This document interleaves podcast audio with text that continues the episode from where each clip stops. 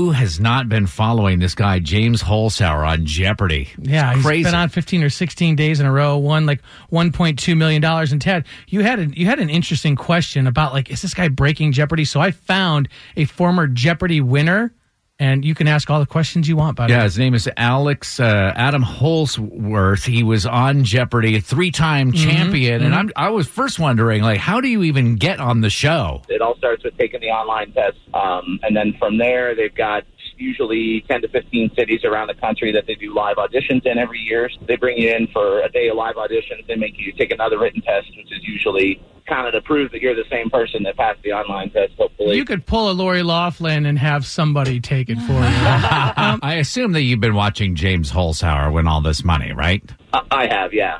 Do you think James Holzhauer, with his strategy of sort of jumping all around the board, betting big on the daily double, do you think he's like breaking Jeopardy, stealing something that future contestants will be able to use? Um, you know, the things he's doing are all things that past contestants have done. It's been a pretty open secret for a number of years that the daily double distribution is not random and everybody kind of knows where they are. It's just a matter of if your style of gameplay is somebody that you feel comfortable doing that. I don't think he's breaking the game. I think he's, you know, he's a gambler. And, you know, what gamblers do is when they see a bet where they perceive that they've got an advantage, they want to put as much money as they can on it.